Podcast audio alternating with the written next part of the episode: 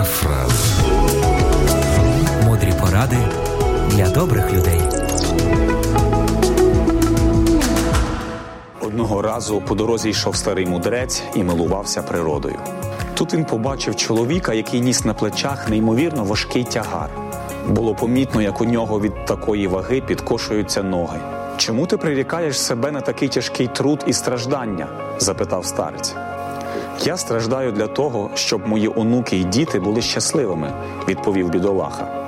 Мій прадід прирікав себе на тяжку працю заради діда, дід заради батька, батько заради мене, а я буду страждати заради щастя моїх дітей.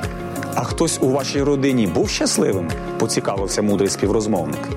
Поки що ні, але діти і онуки точно стануть щасливими, мрійливо промовив чоловік.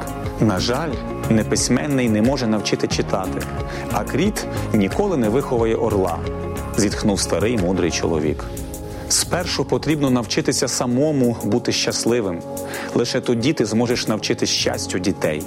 Це і буде твій найцінніший подарунок.